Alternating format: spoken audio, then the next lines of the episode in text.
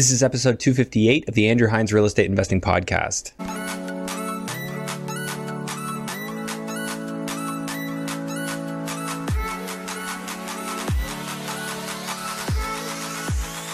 And now a word from our sponsor, Control and Compound. Here's how infinite banking works in under 60 seconds. You have to save your money somewhere. Well, we think the best place to save it is inside a cash value life insurance policy. You save some money in there, it grows tax free for the rest of your life. Then an opportunity or emergency comes comes along. Let's say a few years down the road, you can buy a business, buy a property, buy an income producing asset. You leverage the infinite banking policy, borrow against your asset, take advantage of the opportunity. But your money still stays in the infinite banking policy. You're not borrowing your money, you're borrowing the insurance company's money. So your money's in the policy, it's in the opportunity, and it's providing a death benefit.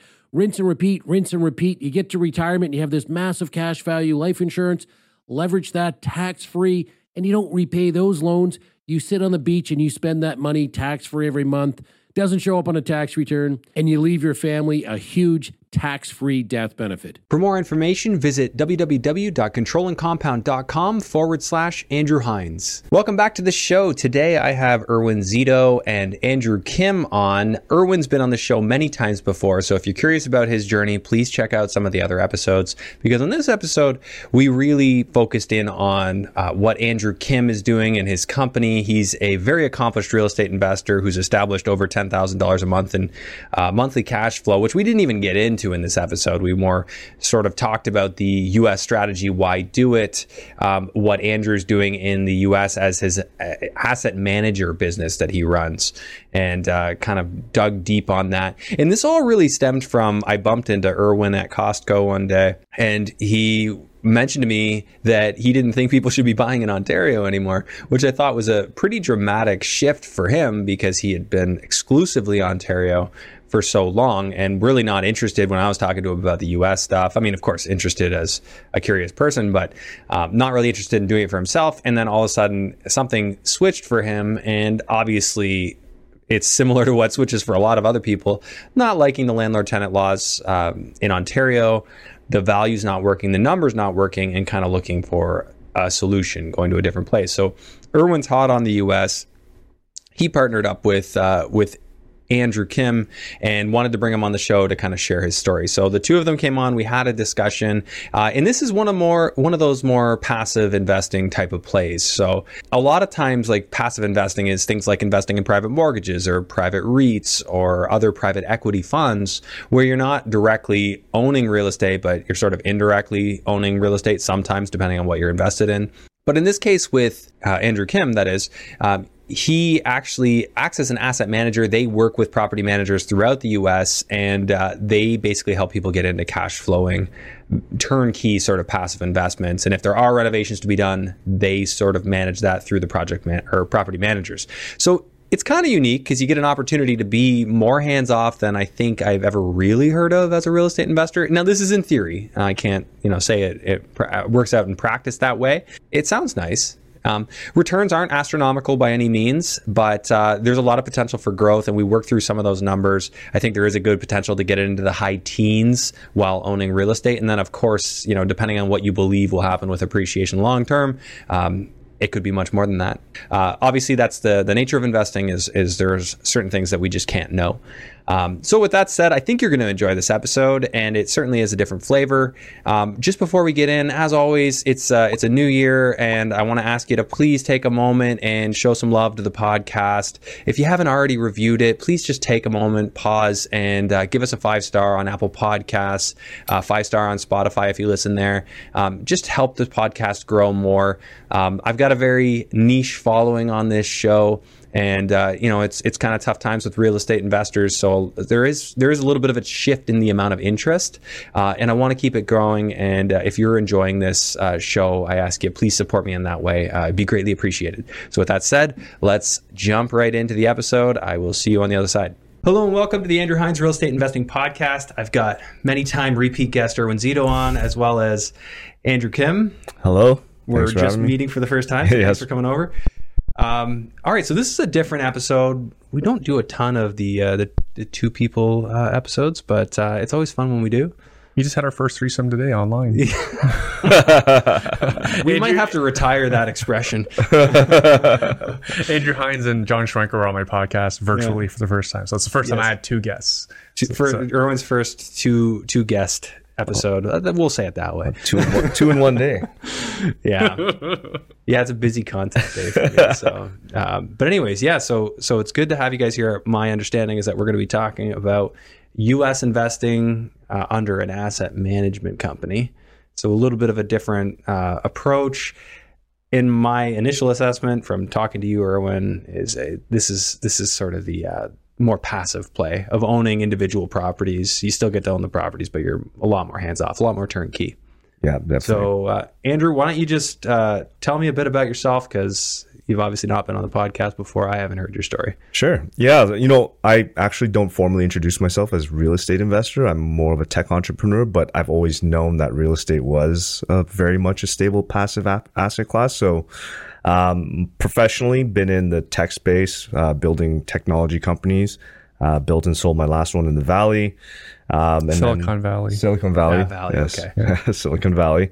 And then, uh, you know, Share is my uh, next technology company in the real estate space. But I got into real estate investing back in 2010, um, Ontario, uh, Barrie and Ajax.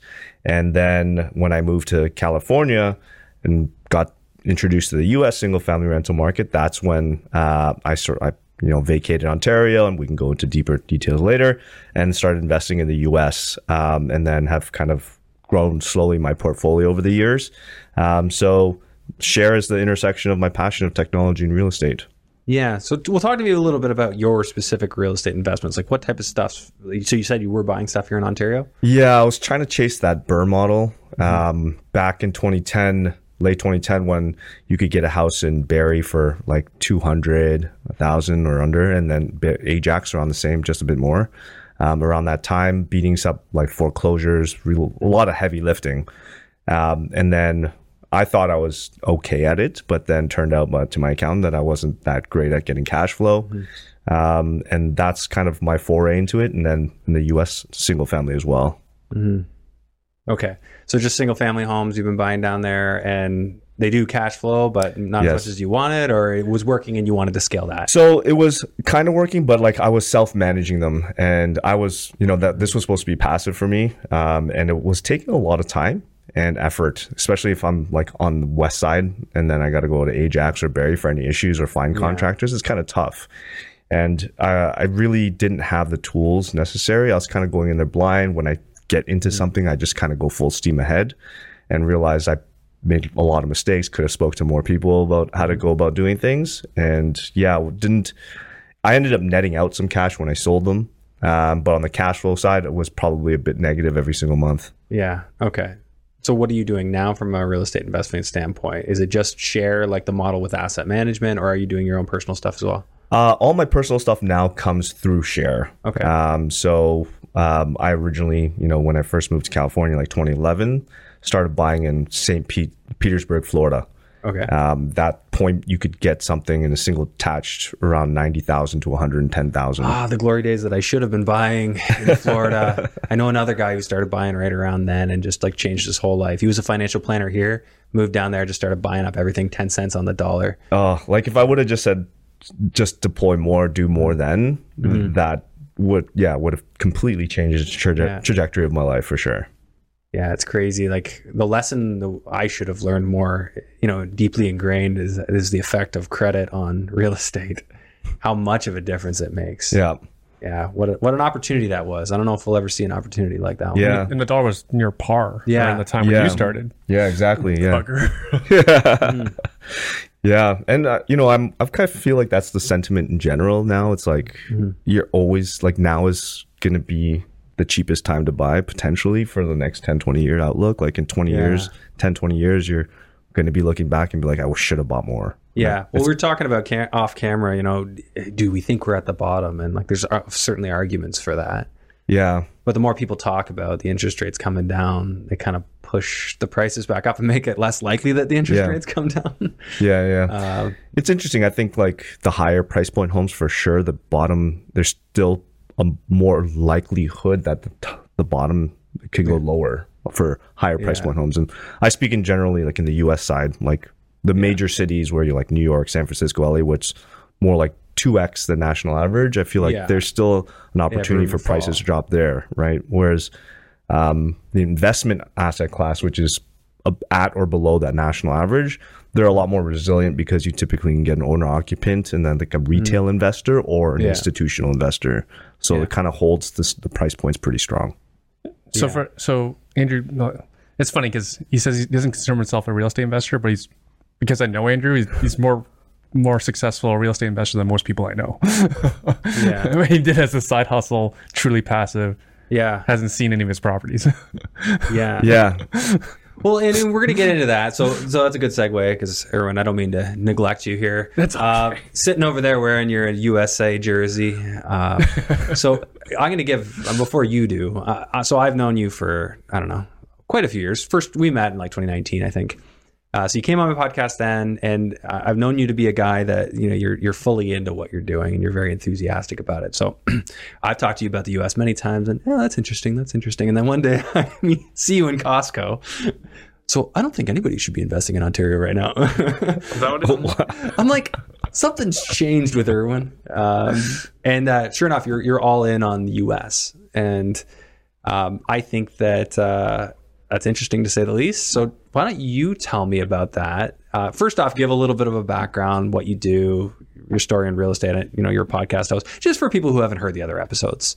Okay, so I've been a landlord since 2005. Yeah. I've owned over 40 properties personally. Uh, I'm a realtor as well, so we've had over 350 clients. My team has transacted on over 440 million dollars worth of income properties. Uh, done a lot.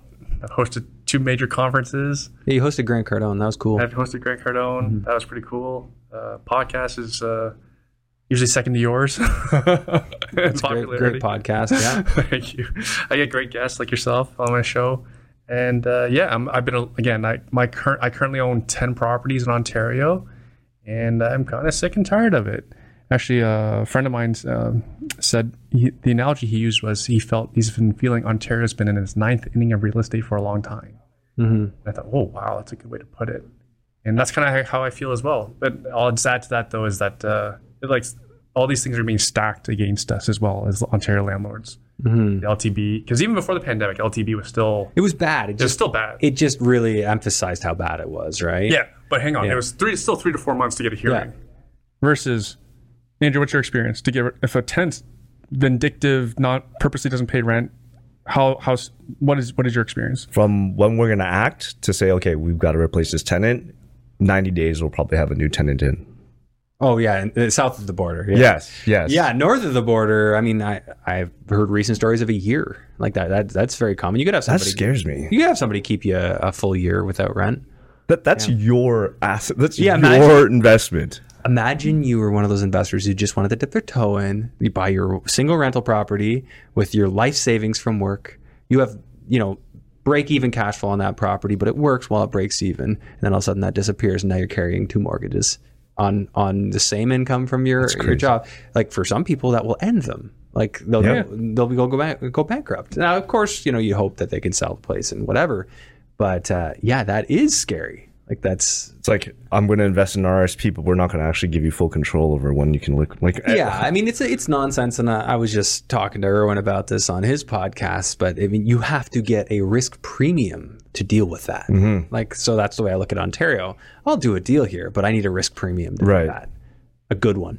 right. But the- the thing is, I think I can get the upside, the same upside in terms of appreciation, equity gains in hmm. the states. But you know, I was looking at uh, I was looking at San Antonio, for example. Hmm. I can buy a thousand square foot detached home for two hundred thousand. yeah. And what would a what would a single family home rent for in Austin? Sorry, in San Antonio. Well, at the 2000 range, you're probably looking around 15 to 1800. Getting closer to the one percent rule Yeah.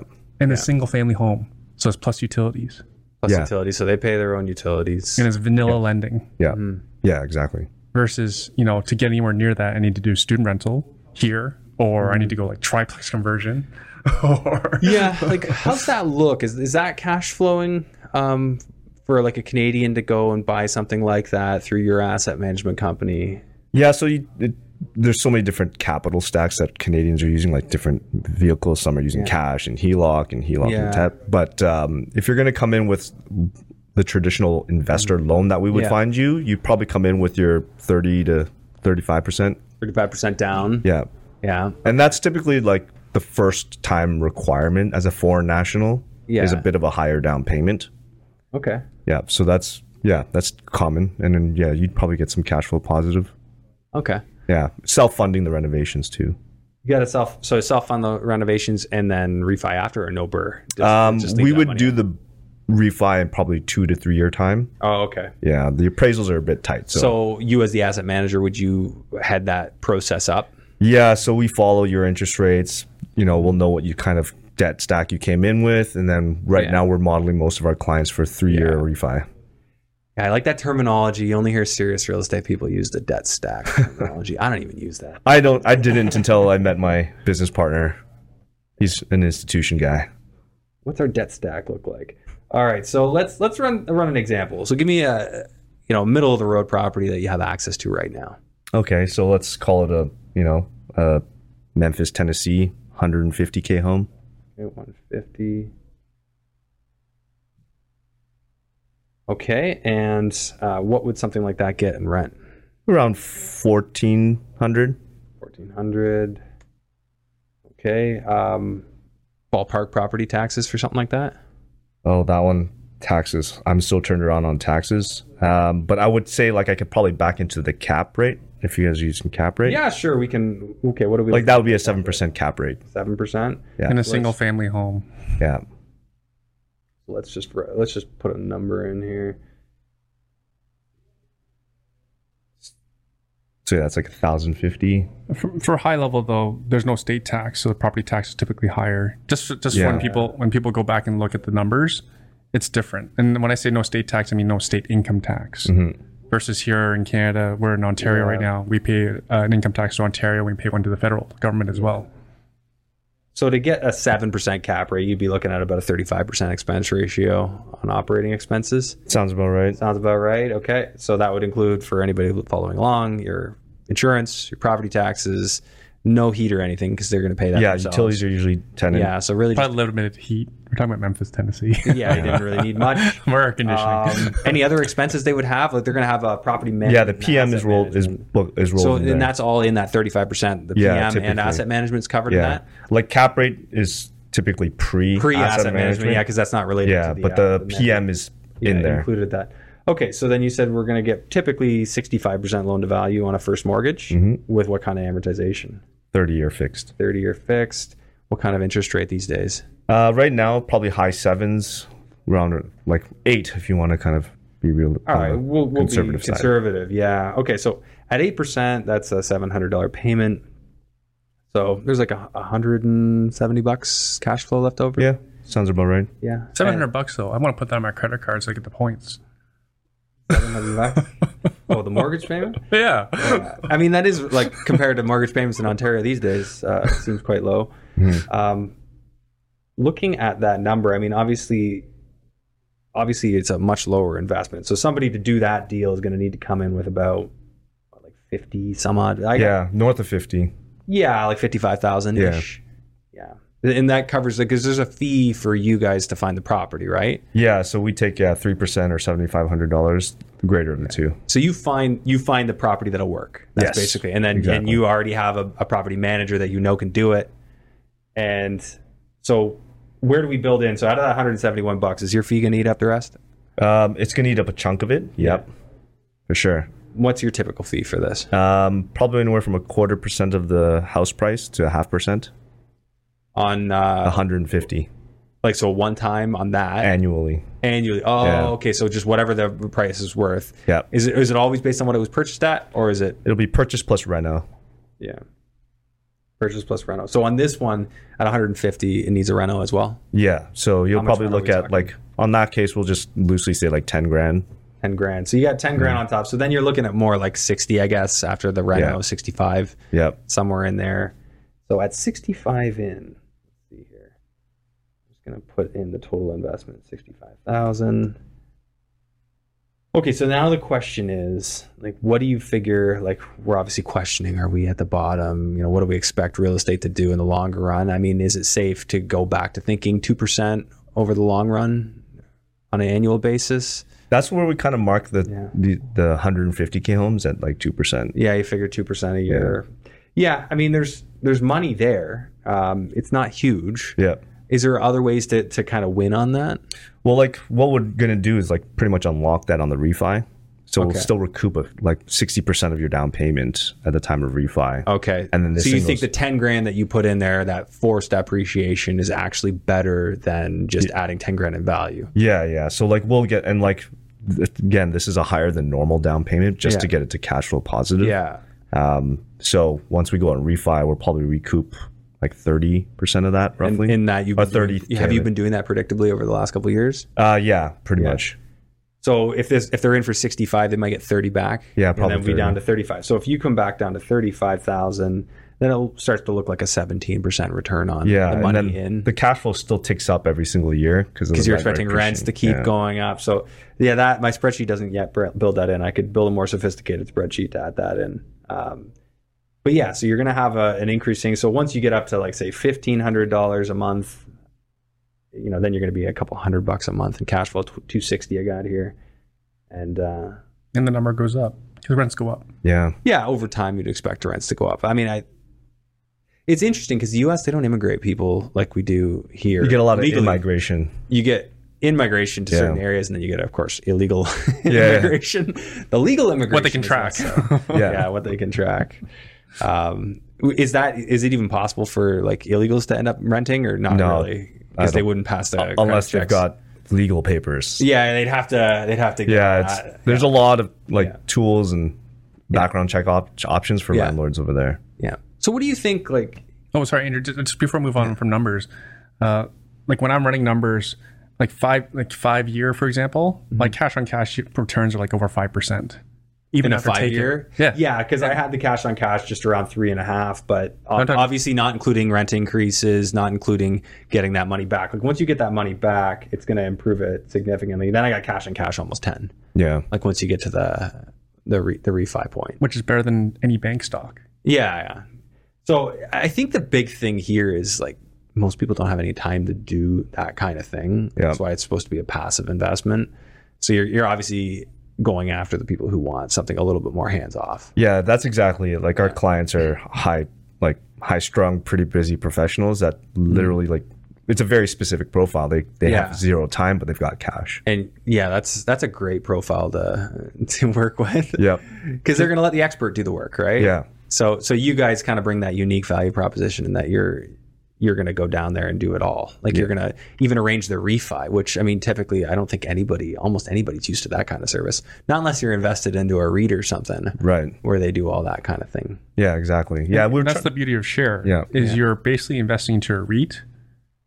But you're directly owning. You're directly owning, and shares not taking a percentage. Yeah. Yeah, so this is a upside. lot like the joint venture model, Mm-hmm. except these guys are way more have way more uh, experience and background. Mm-hmm. And again, they're not going to take a percentage. Yep. Yeah, I'm just going to calculate. So I, I forgot to do this number earlier. So if it was 150 acquisition or say 160 including reno, that'd be four grand a year in asset management fee. Does that sound right? Uh, that's way too high. Did I get that wrong? It's around half a percent. Oh, oh, yeah, I did. Yeah, okay. 400 a year. Yeah. Yeah, okay. So what's that work out on a monthly basis? That's 33 bucks a month. So it's not huge. It's not going to rob the cash flow. Yeah. Yeah. Yeah, you still have your cash flow. So it's not a huge cash flow, but I think that you know people in the the demographic you're describing, like they probably don't need a ton of cash flow, but they want their something to be growing as an Yeah. investment. Like these are those are, would be what we classify as like a cash flow heavy home. Okay. Um, but yeah, we we all know that this, in this higher interest rate environment, it's, tougher. definitely tight. But like Yeah. there, we're we're all saying if it can cash flow, po- we can make it cash flow positive today. Then If bond rates keep coming down, if Yeah. rates keep coming down, then then that'll allow you to potentially refi. exactly. and then you can these- lock it in for 30 years. Well, the, yeah, the, the 30 year hedge is, is incredible, right? Because, like, you know, at very least, your interest rate's not going up. Yeah. Like, yes, the market interest rates could go up, but if anything, that's a good thing for you because that's just going to drive rents up. Yeah, exactly. Yeah. So if they come down, then you'll refi and lock in. So this is one of the best things about investing in the US compared to Canada is like in Canada you every 5 years you've got an opportunity to lose your home. Uh, depending on what happens, depending Yeah. on what happens, the interest rates in the market, right? Yeah. And also a prediction, and not that I like to make these predictions, but I think that if if you had to pick one of the markets to have room to, to fall still, it would be the Canadian market because of the mortgage renewals. Because 25% of those mortgages renew every year into higher rates, causes people to consider listing their property, causes uh, inventory to spike. The offsetting factor, of course, in Ontario is the immigration. Right. So who knows where we land? That's why I always just talk in circles of what could happen. Yeah. The competing forces. Yeah, and, and like, you know, Pierre Poilievre came out with his, his det, detonation, uh, detonation uh, video just just last week. Not mm-hmm. everyone's seen it. It's it's already gone viral. Like, Oh, already- really? Yeah, there's. I'm sure he's gotten a million views across his platforms. And that that got me thinking again because I've been worrying about this for a while. Is you know the Americans have had their financial crisis Yeah. of 2007 to 2010. Yeah. We never had it. No, we didn't really. And now Canadians look a lot more similar to what Americans look like then with the household debt and and all that. So, yeah, who knows? Yeah. It's it's really tough to know. Again, like there's just that wild card is the immigration side of things. If we didn't have that all, we would already We'd be done. We'd be cooked. Yeah. Yeah. So that's that's the factor that that could actually still just push values right back up. Mm-hmm. It could still happen, and you know that that would basically just effectively remove investors from the from the market because why are they going to do it? And except for your larger institutions that can afford it and they don't mind. They're they're looking way long term, Right. and know it makes sense. I don't know. Um, so, what are your thoughts on on the U.S. market? Like, what do you what areas do you like? What areas don't you like? Um, what are you looking for, and what services are you offering? I know that's multi part, so we start with the first. Yeah. So what areas? So we typically go around the Sun Belt, so all the sort of southern states across Yeah. from east to west coast. Um, typically, they're you know red states, landlord friendly states, uh, tax friendly states, and then some of the Midwest, Kansas, Missouri, Ohio, um, those types of regions. Yeah, we see you know there's a lot it unlike in the US there's a lot of institutions in the single family rental space. And you know we're using a lot of the same data points and uh, research that they're using. Again there's a lot of population market growth economic growth and we follow those types of trends. The ones we're kind of tiptoeing around now are um, Nevada, Arizona, and Florida uh, for de- different reasons. So Nevada, Arizona, they they have uh, had a bit of a price adjustment, um, so just tiptoeing around them. Um, but in a good market, we would be all in on those two states, um, and then Florida for the fact that we can't predict their insurance rates in the next like three to five years. Yeah. So that's a big, huge variable for us to be able to underwrite. yeah. and, and what's your own experience with insurance? You love bringing up my insurance rates, so Because um, people love numbers. Like yeah, Andrew, your I listeners totally- like numbers. I know. they? Mm-hmm. Yeah, they do. So um, we we are active in Florida, and if clients want us to find in Yeah. Florida, we'll we'll go ahead. But my personal insurance rates have gone up um, for some of my homes around seventy percent this year. On In the Florida. New, yeah, on the new rates. yeah, is that the flood insurance portion, or is that the So that's so all sort of levels have lifted. So the the way some of our insurance provider provide um, categorize, they have like different tiers of risk. Um, and Yeah. for the longest time, it was just a tier one risk that was was ticking upwards. But now all the rest of them have jumped up seventy percent. So they've now Yeah. come closer, and the the gap between tier one and tier three and five really Okay. tightened. Because you, would your St. Petersburg properties be lumped in with around Tampa? Yeah, Tampa's so it goes generally considered lower, lower risk. risk, yeah, right? so that is where we saw a seventy percent lift. So, so Yeah. wait. So historically, Tampa's been considered low risk, and now it's being lumped into high risk. Well, it's not that it's lumped; it just ra- the rates That's have now caught up. so the rates the They're same as catching high up. risk. Yeah, they're Yeah. catching Oh up. mercy! Well, it sounds like there's no hiding. Well, I had like one quarter on on like because the houses before they sold, I had to insure them myself after the construction was done, and you know anywhere from two to three grand per quarter, uh, not including flood. There's no flood policy for that. Like that's not including natural disaster. That was just uh, the, the insurance portion. right. So you had to buy flood insurance separate, but I we we were out of the hundred year floodplain with well, we actually literally built up and built out of it. So uh, didn't take that endorsement, but yeah, it can be ugly. I have heard of people having grandfathered policies there that are quite cheap still. I don't know how that works, but yeah, I can't imagine that if, if things go in the direction they're going, that whoever's offering that will probably have to. have to stop. Yeah, Yeah, that that hurricane there and Cape Coral hurt things. My properties were okay, but I mean, I think my my insurance rate took a hit yeah. uh, over it. I feel like it's very relative. Like for people who live there, they're just yeah, it's okay. You know, like I got a new roof. Yeah, it's, great. just part of it. They're used to it, right? That was a very odd hurricane, though, Yeah. the way it came in and you know turned directions. It doesn't really happen very Yeah. often. So once in 500 years, they said for for Cape Coral, you know how it hit there. like we were right in the eye of the storm with that. Oh, wow. So Yeah, it's just harder for us because Yeah. like we, we try to give you that institutional no, grade. and, and it does make it management. tough. Like, so do you Yeah. need to? I don't really think Florida makes that much sense for a, a long term rental anyway. Mm-hmm. I, it's more of a short term rental market. Like, it commands short term rental pricing, especially if you you know get down into Naples and stuff. You're going to pay big dollars, but you're going to make huge money on those properties. Um, but I think yeah, there's there's a lot of other states. Like, give me an example. So Tennessee, you'd be in like Yeah, so yeah, so the other ones uh, that we're really bullish on: Texas, Georgia, Carolinas, uh, Tennessee. Carolinas are blue though, Uh, aren't they? uh, I Maybe think purple. Purple, yeah, maybe purple. Yeah. but like I, I still think that like even Yeah. the blue states are still better. they're off better than Ontario. yeah, they're still better than Ontario.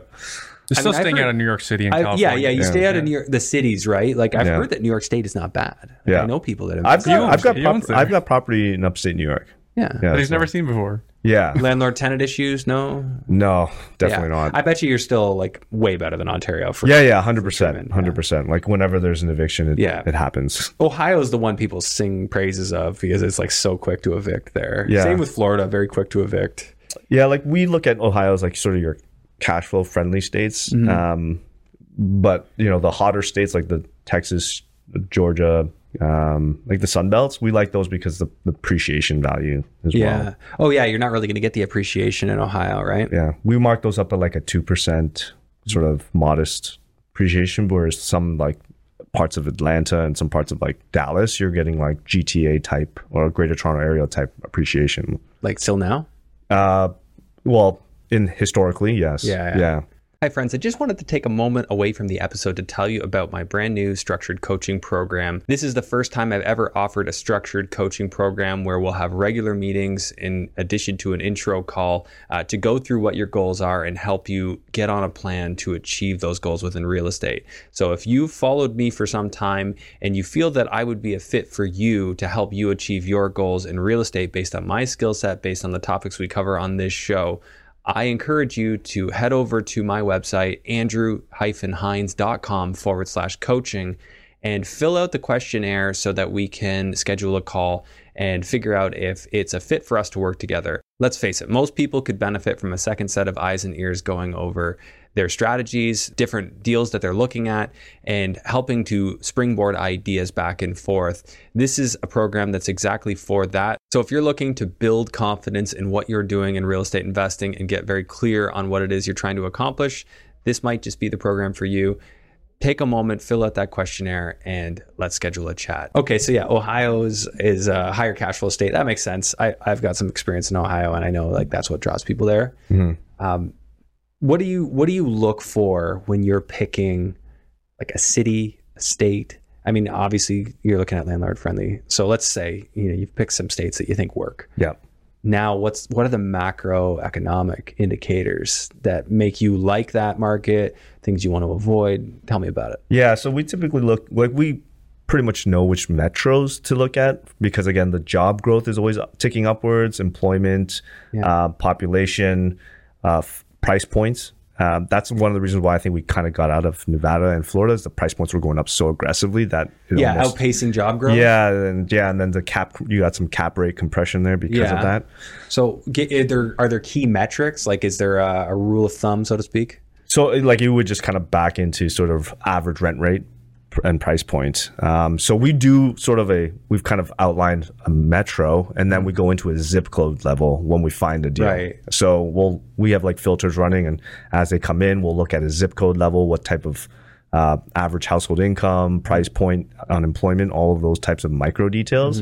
Um, and at the end of the day, if you know we don't feel comfortable about what the rental rate will be in that spe- specific zip code, Yeah. and that ensure that the household income is kind of ticking up to the right, Yeah. then we will kind of shy away. So, is there a job growth number, say for instance, like a percentage growth rate that that you're looking for? Yeah, there typically is, um, and it looks probably as in terms of in relation to population growth as well. Um, But that is the area of my business partner, the head of investments. okay. He looks at all of that, has his industry sort of best practices. Yeah. Oh, And, I'd love you to. I'd love to hear him. Yeah. Lay it all. we out. maybe able to book him for the show. Yeah, we, yeah, Like for, for example, uh, Dimitri, Like, you, yeah. you're talking about him and I were talking about uh, Austin, Texas, for example. So some basic stats on Austin is, I believe it's growing twice as fast as the state average of Texas, and four times the national average in terms Yeah. of population.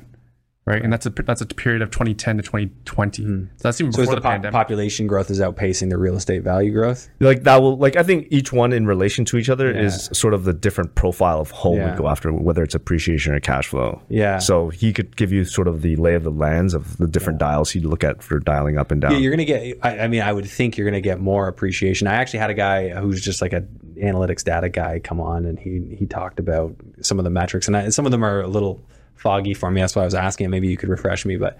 Um, you know, for sure, I know that job growth is a big one. I'm sure if that's outpacing uh, immigration, that's going to be a positive. yeah. Um, you know, there's going to be several other things where you could just reason your way through. Oh, that's going to have a good effect in the long run. Yeah, like population and job growth are typically the two top ones. Like in general, if you want to like take a very loose approach, Yeah. the thing is about the job data, it's like becoming harder to analyze because if people are working remotely, moving inland, they could be living in Austin but working for Yeah. a company out of Silicon Valley. So that one's becoming a bit of a different um, pace. So now then you roll in household income, and that sort of changes the land. Yeah. So you're are you saying that you have to rely more on household income as a as a metric? Um, you look, you want to look at all of it. Yeah, you wanna in, in look at it relation. Yeah. Yeah. But before like data was like readily, readily available. Yeah. Um, the way it is right now in the U.S. But you know, the two safe ones were Yeah. job and population. What do you what do you look for as like a red flag for an area? Rent control. Um, Rent contr- rent control would be a part. Is that is that even a thing outside of the major cities like New York? Uh, not really. I mean, if there is, it's like you can't raise it above like ten or fifteen percent. Yeah, it's, it's reasonable. yes. Okay. yeah. Yeah. Um, you know, for me, red flags are you know downward population. Yeah. So like a Cleveland Yeah. is is uh, Uh, I don't know if Cleveland is, but yeah, like there are certain parts of like upstate New York that are certain Oh, yeah? ticking downwards, but you know the demand for rental is still there, shockingly. Mm-hmm. Um, so well that's that's the risky game, right? If you go and buy at those markets, like you almost have to just expect that you're you're making your money from the cash flow, and that one day you're going to sell Yeah, the asset 100%. at a major loss. yeah, hundred percent, or like the exact same price you bought it ten years later. Yeah. at Well, I bought one in in uh, Youngstown. One of them I had to give away because it got destroyed, but the other one, they, these were cheaper properties, like around fifteen grand or whatever. But uh, you know, the one of them I after title fees and all that, I mean, I think I made seventy seven hundred off of it, fifteen thousand. I've never dipped, I've never dipped out my toe there yet. I think my my Don't. cheapest one was like forty five thousand. You know what? Like you could do Youngstown well, but yeah, you know, you, you need a full out business to Yeah. operate there because it's like a wasteland. right. No offense to anyone from Youngstown. I mean, it's got some nice places, parts to it, but it also has some serious problems. Yeah. Yeah. Yeah. Uh, it's tough. So typically probably avoiding places like that. Yeah, we say there's a time and place for every type of real Yeah. estate, but definitely if you're trying to dip your toe, if you're a beginner, do not go into Yeah, those that's areas. a, it takes, you can make money in those places, but you got to have a Yeah. really honed in strategy. those are like for mm. rounding up your change, right? Mm. Your your cash flow that you've accumulated, and Yeah. you kind of forgot that was there. It's like okay, let's go deploy that. Yeah. For my own investing, though, I, I prefer as little risk as possible. Like I want, like for example, I don't gamble. You know, and if I do take a bet with someone, I want everything in my favor. yeah. So I know we're talking about Ohio, but for example, like demographically, Americans are generally moving south, Yeah. right? Just for the weather. I think we'd all, as Canadians, I think we'd all take I that option like if we to could, be south. Yeah. Yep. right? So when, for example, when I was looking at um, Columbus, Ohio for investment versus like Phoenix, Arizona, I, I use those as an examples because both of them are getting a semiconductor plant, a brand new one being built, right? Yeah.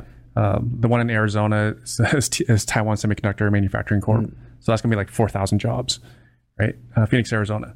Columbus is getting one from Intel, around 4,000 jobs as well. Yeah. So if you have the job skill to work at either plant, Yeah. You're going to want to go to Phoenix. it's not, no, it's not even close. Not even close. Except unless you're looking at like what can I buy a property for in Columbus, and you say, oh well, it's far more affordable. Maybe we can have a better Yeah. A better lifestyle there. I, I don't disagree. Right. Um, From my I early research- tough though. for my early research, I think I think uh, for a home that a start a pretty nice home is like low three hundred for Columbus, and I think I might have to pay four hundred for that in Arizona, Okay. right? So it's not It's a not massive delta, Yeah. right? But again, I don't even have to go there. I can go to like Dallas, who's Yeah. getting a Texas Instruments plant, Yeah. right? And I can probably pay. I can probably buy a house for like two fifty. Right. Yeah. yeah. Texas is the interesting one because the price points are still quite low relatively. Property taxes are quite high though. Property taxes are real high. Um, I mean, the price points are going up. We're not like we would look at the probably 300 price point range in Dallas um, for class like B and A product. Um, but we still think there's a lot of upside there, and the COVID just sort of drove that upwards. Everyone's moving out of you know California and Yeah, a lot of people like flocked to the uh, the red states. yeah, Uh, just to kind of get out. So Yeah. that obviously had an effect on those places. yeah. And uh, But even like economic fundamentals are all there. The job growth and everything else is going like it was there prior to the COVID. yeah, it's it makes sense that Texas Instruments would manufacture in Texas. nice to hear that. I think it's their third plant in Dallas, so they're building. Yeah, yeah. I would have assumed that they would have A strong a uh, foothold. plant in Taiwan or something. yeah, yeah. By now, yeah, Well, that's the funny thing. The Taiwan's company is building in Phoenix, Arizona. yeah. That's so interesting. yeah, that is interesting. but it make but it makes sense, right? You would want to diversify Yeah. some geography away from China. yeah, onshore a little bit, just yeah, just in case. Yeah. you never know what what might be coming down the pike. So yeah, that, that makes a lot of sense. So to recap, we've we've talked about Texas, the Sun Belt in general. So you said Georgia, the Carolinas. Um, what about like Virginia, West Virginia?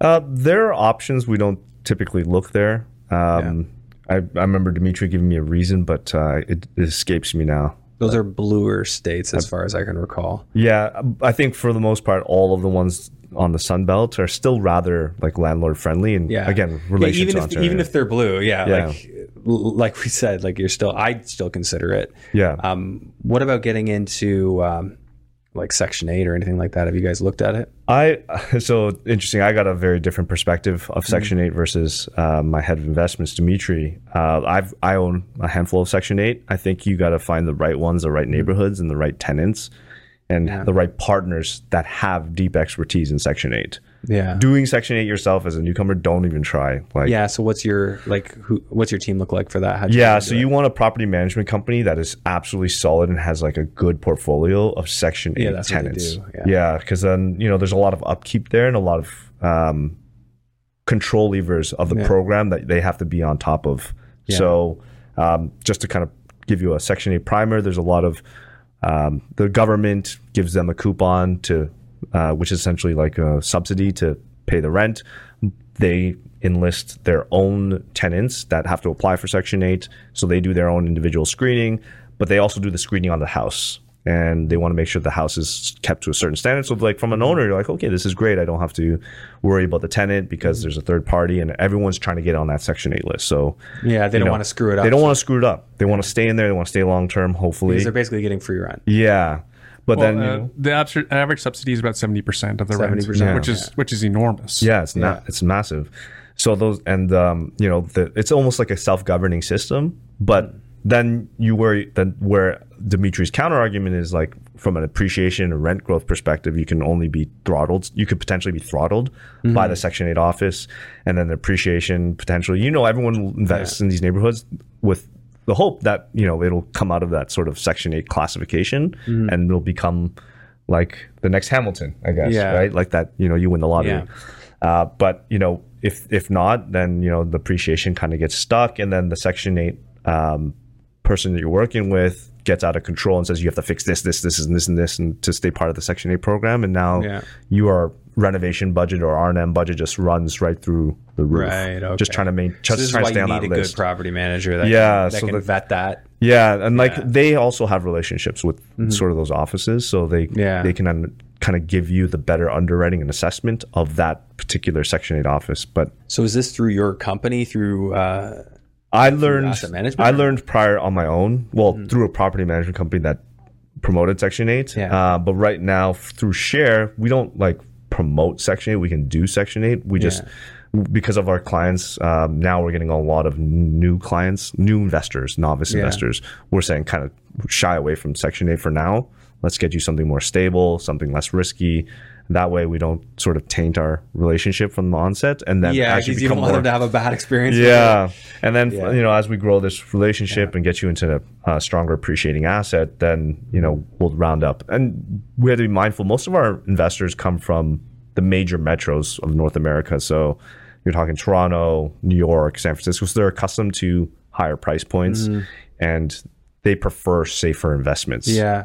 Well, there's a certain comfort of investing in something that's so low price to get into. yeah. And when you see pictures, you're like. How is they- that possible? yeah, and oftentimes they'll be like, you know, I wouldn't live there. It's like, well, this isn't an investment prop- property, but yes, I totally get it. If you see some of these houses, you'll be like, okay, I don't want to be that owner, Mm. right? Yeah, that's fair. Yeah, Um, could you walk me through? Um, so, well, you told me the states you're in. Um, like, how would it work if if somebody wanted you guys to like asset manage and find them a deal? Like, what does that process look like? yeah. So a couple of, you know, it's creating a free account on our site. We do an intake form on type of home, type of funding um, that you might need, and then we probably do one to two phone calls on identifying your buy box, which is essentially the profile of home appreciation versus cash flow, price point, and then working your financing strategy. Are you using a cash, HELOC, or do you need us to help you get financing? We'll put all those numbers on paper for you. Um, and then if you're comfortable with those types of returns on a 10 year basis in our strategy, then we start searching for you. Um, We'll help you form your entity in the US. And then we turn on our search, which goes through on market and off market deals. So, on market being anything on the MLS, Realtor, Zillow. And then off market, we work with a lot of institutions that are offloading portfolios or uh, large wholesalers. And then when we see a match, we we underwrite it, uh, send it to a local agent and PM to double check it, put in a contingent offer, and then once that contingent offer comes back, we present it to the client. If they like what they see, then we send in a scope team to the third party inspection, renovation team, and our PM, tighten up all the numbers and assumptions, change our pro forma to be as accurate as possible. And if they like it, then we go to like a 30 to 45 day closing period. Okay, and like you're always here in Canada. Like you have a U.S. team that's that's doing all that. Yeah, like my head, my CFO, she spends sixty plus percent of her time in the U.S. Uh, but for the most part, um, we are a Canadian team. Just professionally, we've all been in the U.S. real estate market, uh, and we're we're physically here. Uh, my myself and my head of investments, we go back and forth, but all of our sort of operating contractors are all sort of dispersed throughout the states. Okay, so you're obviously like if somebody signs up for that, you're only um, circulating them offers or, or, options that are within the areas you're already established. You Yeah, already have the connections with the, the property management. Uh, so everything that is is it like they're dealing with somebody in your Canadian team the whole time, or there's somebody in the U.S. Uh, just us, our Canadian team. Mm-hmm. Uh, but like the partners we have, they're huge. They're like multi-state operations. Typically, property managers. Yeah, you know, Okay, so- tens of thousands of doors. So you've got easy expansion with them. Yes, yeah. So you know, they're I think at least in five states minimum. Yeah. and yeah, we you know they're they only service large institutions. And what what kind of uh, rates, uh, like property management rates? Yeah, so anywhere from five to eight percent of gross rents. Yeah, and it's they're like I tell like I try to express this a lot, but they're like again they're for institutions. They wouldn't take like walk off the street one Yeah. or two homes. yeah, especially for like a single home or something like Yeah. that. Yeah, they're not going to like that Yeah. that much. Okay, so they just know they they deal with you guys. So they basically just deal with you, the asset manager. So Yeah. they, the rents all go to you, and then you guys Exactly. distribute the rents to to Right, the owners. pass through that. so that's why that's why they're willing to do that. Otherwise, if they had to deal with all the different investors, they probably Yeah. wouldn't be keen. Yeah, like we're probably the smallest client on their list, whereas Yeah. their next biggest client has Yeah. like a fifty thousand homes with them. How many homes do you have with them? Um, we have, well, depending on which regions we have, you know, as little as forty. Oh, like in one region? Yeah. Okay.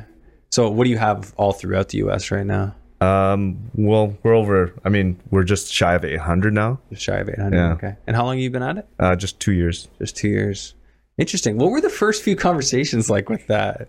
Hey, we're about to get this going. Are you in? Oh wow, yeah, that that was nuts. Which which with the institutions or the PMs? Well, just you with the customers, the PMs. Like, I mean, yeah, did you have people asking you for it? Hey, we want to invest in the U.S. yeah. So originally we were like buying these homes and then selling them once they're turnkey with tenants in place, and then now um, you know, it was interesting because that was pre interest rate hikes mm-hmm. and we were selling them and we were just like, hey, look, you can get US real estate for $250,000 and it's the equivalent of like a Richmond Hill home.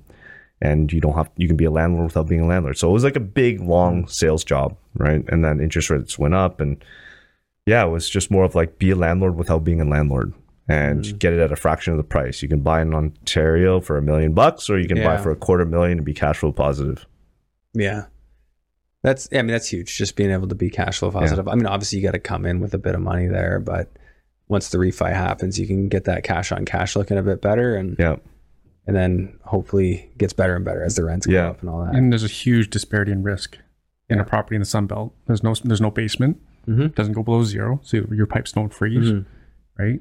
Like for me as an investor here locally, uh, my first thing to do when I'm in a property is go look at the basement because I'm looking for all I'm looking for all the risks. Yeah. Right. Water damage, busted foundations. So you're staying away from the hurricane states. Oh, yeah, Stay- yeah, yeah. Staying away from basements if you can.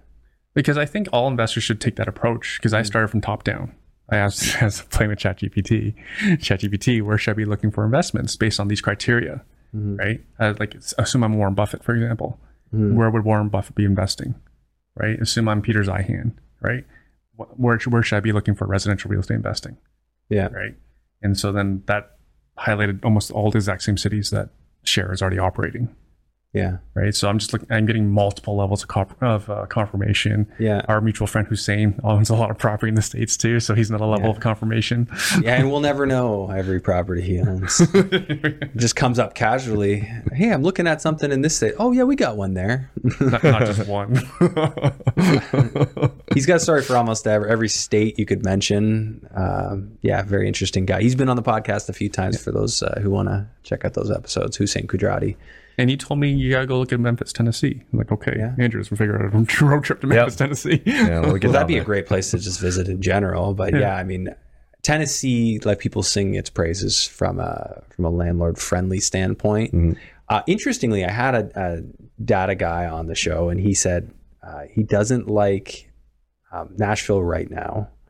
Didn't say not in general. He just said because there's so many new units coming to market right now, the supply is going to be too much, and it's going to affect the uh, appreciation potential. Yeah, it's a pri- like Nashville's like your prime prime area. So like that's a very expensive area. It's an expensive area Yeah, already, so- and it's got a lot of new inventory coming. to Yeah, so that is I, I think it's generally common among a lot, almost all the Yeah. Sunbelt states that we've been talking about is that the the multifamily is they're they're quite overbuilt. It seems. Yeah. but it'll catch up. It'll catch up. So it's up. all based on when they're they're coming. Like, so he's paying attention to when the units will be ready. And I mean, I- like you're saying, like there might some of those it might be like 2027 where they're coming going to be ready. He said, so a place like Nashville, he said, don't don't get into it until after 2025. Um, I just found that interesting. That's something I got to dig into. yeah. a bit like. Nashville, we wouldn't touch Nashville because like just the- the price point won't it's work. It's way too high. Yeah. yeah, that makes sense. Yeah. Yeah, so fair. So you're just going after like what's your max price point across all of it? Four hundred thousand. 400. Yeah. So that'd be that'd be more like Houston prices or something. Uh no, you get Dallas like Dallas prices. yeah, and then like in Atlanta, four hundred thousand would get you like a night premium like Oakville or Richmond Hill home. I'm looking at suburbs of Atlanta. Uh, sorry, uh, suburbs of Austin for like Yeah. 250, 300. So you're thinking sell off the portfolio here, Erwin, and just sink the money into this kind of thing? It's funny because when you introduced me, you're saying like you're you're all in. Like I wish I could sell everything here, but the tax implication, like Yeah. just sell it all at once. But so I'll be slowly selling. Yeah, that's true. But again, like uh, you know, I think you, I don't for my portfolio the way it is, the the uh, upside is not worth uh, what I can do elsewhere. Yeah. I'm just frustrated. I'm just frustrated. well, Like, if you you had to look at the return on equity, right? Like, what's your equity today, and how how are you returning on that? And I don't think a lot of investors really look at that. And that's one of the things that dri- drove me to to just liquidate what I had in Florida. My return on equity was negative. So okay, that's no good. There's no, no sense in crying over, oh, values used to be up here and now they're down here. Well, what's my return on equity right now? Yep. Uh, if I don't plan to stay in long term, then might as well just exit. Yeah. I, I, but I find most investors still need to understand what is in front of us long term. Yeah. Like pretty much every level of government's against us. Yeah. On the local level, I think I think nine of our twelve city councilors are anti-landlord. Yeah. Our mayor is the former leader of the NDP. You're referring to uh, Hamilton, specifically Hamilton, yeah. specifically Hamilton. Yeah. Uh, but you know, I've been in St. Catharines for a long time too. They were they're so anti-investor. It's not even funny, Yeah. right? So again, I have all these headwinds against me. Uh, Yeah. You know, um, my insurance is up 500 bucks a house for my student rentals. You know, uh, 2 of my properties in Hamilton, they fall under rental licensing. So that'll be, that's another 600 bucks a month, a year, sorry, that Yeah. I cannot recoup. Right. So again, like the business case isn't there. Mm-hmm. Yeah. Right. And like the, the running joke now I kind of have with people is like, like with an investor, like you had your spreadsheet was for one year. I tell investors, show me your pro forma for an Ontario property for five years, 10 years, Yeah. because I know your expenses are going up, but you have rent control. Yeah. Unless you can get the those tenants out, right? Or do some What's that going to cost you? or do some sort of other strategy. Yeah, exactly. other, that got to be yeah. other strategy. Yeah, more creative strategy. And they, they still are there. There still are Oh, yeah. approaches. And more sophisticated investors will do those. I don't know. I was talking to John Schwenker today. I think I'm going to Ellicottville. Yeah. I'm doing an Airbnb. I'm not staying in Ontario. there are like I mean, there's so many reasons to look look at the U.S. Like you don't have to, but it's not that hard. you don't have to. Like for example, if you if you're like a very active, you know, mm-hmm. your team is wonderful, you're great at mm-hmm. flips, then that generally Yeah. has to be closer, mm-hmm. right? I get that, but again, then you're still talking about huge price points. Yep. But you can flip at a distance. I- I'm always amazed at this, but you'll see this with Americans too. Like they'll invest all across the U.S. I'm like, oh, why not just own in your own backyard? Oh, we just we set up teams. We, you know, I flew to the city once and we met a mm-hmm. bunch of people, and mm-hmm. they just start doing it. Yeah, out of state investing is more common than Yeah. sort of out of province or country. Yeah. Yeah. They just the mentality of Americans, like in general, like their entrepreneurial spirit is just like it just makes Canadians look I mean, if you look at all the laws of, uh, for capitalism, it mhm. makes sense, right? Like, yeah. it's, yeah it's it's a playground. If you want to if you want to go into business and you want to you know you want to drive things forward that's that's the place to do it it's So. easier to create that snowball. i think so. Yeah. that's one of the one of the things that attracted me uh, to it down there but i mean for me more than anything like i think it just makes sense to have some stuff out of the country because it is a political hedge. Mm-hmm. It's a hedge against what if canada gets even more crazy than it is right now Yeah. i uh, i would love to not have all my eggs in that basket yeah. and uh, for me, I'd, I'd love to have more out of the basket than in it. And uh, yeah, so that's sort of the mentality I've been uh, having. Anything you would like to share that I didn't ask you today? Like I know I kind of just asked what was on my mind, but I mean, I, I'm going to actually defer to Erwin on this one Yeah. because Erwin seemed like. So, for context, you know, majority of our clients were, were American, and then about 70 30, and then 30 being Canadian. And recently, we just, and I know probably next to nothing as a real estate investor in Ontario. Yeah. because Which is hilarious. Yeah, which is absolutely hilarious. So our conversations were like we both look at each other like they have we have two heads. Yeah. And like I learned all my Ontario real estate investing sort of best practices from just our short conversations. Uh, so after I met Erwin, he's like, you've got to, you know, you expand in Canada and go after the Can- or Ontario landlord. So I'll ask Erwin, you know, what what do you feel we should be talking about? Uh, I generally find, including myself, I was I was incredibly ignorant to what the American what what was to invest in what it was like to invest in the U.S. So, for example, when we went on we went we went on a trip to Atlanta, I was talking to their, to our property manager there. They own they manage 800 houses. Twenty eight hundred in that zip code. I just forgot the digit two. 2,800 houses mm. just in Greater Atlanta. Only single oh, family. Only single family. that's home. crazy. Yeah, That's absolutely crazy because that mm. scale doesn't exist in Canada. Like nobody does that mm. across the country unless it's a, unless they're a major institution, Yeah. right? Um, why is that? Why is that? So I think people need to Canadians especially need to understand why is that. It's because to, so just from my own research, because Americans aren't afraid of the tenants, versus listeners of the show who are Canadian are likely afraid of their tenants, or people who are on the fence. Yeah. They're like tenants trash properties, they don't pay rent, blah blah blah. Yeah. And so again, speaking to the American property managers, they're like your properties are like worth a million dollars, and the tenants don't have to pay your rent, Yeah. and it can take you a year to get them out. Like they're looking at me like I'm crazy. yeah. I'm like, oh god damn it, am I crazy? Or that they have to pay property management Canada's fees. crazy. yeah. Yeah. Canada's crazy. Oh, I told I said the property managers as well. Like, like uh, in my experience, most property managers still charge here locally. They still charge if you're vacant. Not this not the case in the states. That's like that's culture. That's like that's their that's just- Table. yeah. It's That's just- standard. that's the standard in the Interesting. states. I've never paid vacant, but I, I've heard of people doing that. Is that common in Hamilton? you don't e- even if you want to argue with someone, who else are you going to go to? Like Yeah. for example, you were a London investor. Yeah. I, I went to school in London, Mm-hmm. and as long as I've been a real estate investor, there's no de facto property manager, property management company you want to use in London, Ontario. Oh yeah, I will say like I bounced around from a few and ultimately ended up exiting from each one of them because they weren't satisfying what I was after. And then I ended up self-managing because I wasn't satisfied. Because it's an impossible business to be in. Yeah.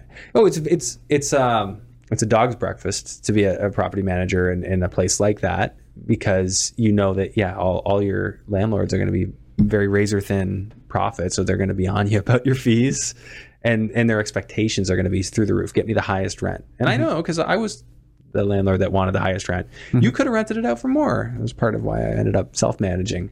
Uh, whereas you wouldn't necessarily need to do that in these cities because Yep. there's cash flow built in. It's there. And then when the rates go down, if they do go down, there could be even more cash flow in, mm-hmm. in there. Yep. Yeah. So, um, And then in the alternative for a Canadian investor who wants something a little more boring, something that, you know, something for the long term. yeah. Like say, say even someone's a flipper here. I, I like my flipper, flipper friends, I say, like you play, if you go for your long term investments, you probably want them here. Yeah. You can just do something easy, boring in the States. Mm-hmm. And, and uh, if they're a share client, again, like kind of like the worst case scenario is you have a new tenant in 90 days. Right. If you have a bad tenant, you have a new paying tenant in 90 days, Yeah. right? That's a hell of a lot more palatable than a year, uh, potentially.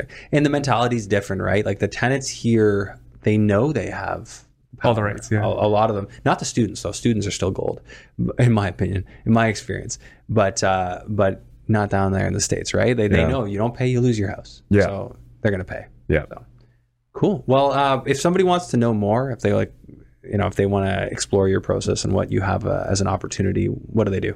Uh, you know, they go to our website. I'll just put it in the. In Yes, notes. let's do that. I think you sent it to me. So yeah, Yeah, okay, create free accounts. You can look at some of our past and sample properties and play with the calculator and get a sense of type of homes. But that's not all of it. When we work with each client, we send them cust- like dedicated homes just Yeah. that match their buy box, so no one else sees. So I've I've booked a call with Dimitri now, uh, who's Andrew's partner, his chief investment officer. And again, so uh, take a step back. Dimitri's worked on the team that assembled a portfolio of twenty thousand units in Sunbelt Yeah. states. Right. For context, like Grant Cardone, who we can all agree appreciate is an expert in mul- uh, an expert in multifamily. Yeah, Yeah, he manages his assets under management is 12,000 12,000 units. twelve thousand. So Dimitri's worked on twenty thousand Yeah, and he's been Andrew Dimitri's been on boots on ground in all these Mm-hmm. cities. So I'm like, I'm like Dimitri, you tell me, where should I be buying? Well, if you could set up a, a show with him, it, it might be good to just do like a 100%. pure data show, like have him on REI Hot Seat, and we'll just talk data and and how how the deals 100%. work. you probably like that. Yeah, he would love that.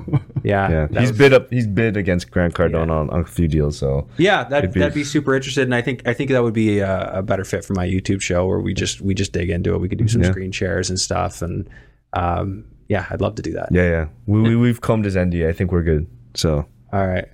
Cool. So, um, for anybody watching this, uh, make sure you are subscribed to my REI Hot Seat channel as well, and uh, you can catch that episode when it comes out. When when we can set that up, yep. we'll stay tuned. Uh, but thank you very much for doing this. Thanks for having me. Erwin. Thanks for uh, coming over yet again. Uh, we will keep it on a yearly schedule, I'm sure. And uh, cool. We'll see you guys soon. All right. Thank you. Thank you. And now a word from our sponsor, Control and Compound. Infinite banking in under 60 seconds. We've all got to save our money somewhere, and we think that a high cash value life insurance policy is the perfect place to save it. Why? We're going to save our money inside this policy and it's going to grow tax free. Down the road, we're going to get hit with an emergency or an opportunity, maybe a chance to buy a business, real estate property, an income producing asset. And instead of withdrawing from our savings account, we're going to leverage that asset. We're going to borrow the insurance company's money and we're going to invest in that opportunity. Our money is still inside of that policy, compounding, uninterrupted, tax free, and our money's outside in this investment opportunity. We're going to rinse and repeat, rinse and repeat, all while providing a death benefit for our families. Down the road, we're going to retire. Now we retire with a high cash value life insurance policy with a lot of cash. We're going to start taking those policy loans again, but this time we're never going to pay them back. When I say never, I mean we're going to pay them back with the death benefit when we die, and our families are going to get left with the rest completely tax free. For more information, visit www.controlandcompound.com forward slash Andrew Hines.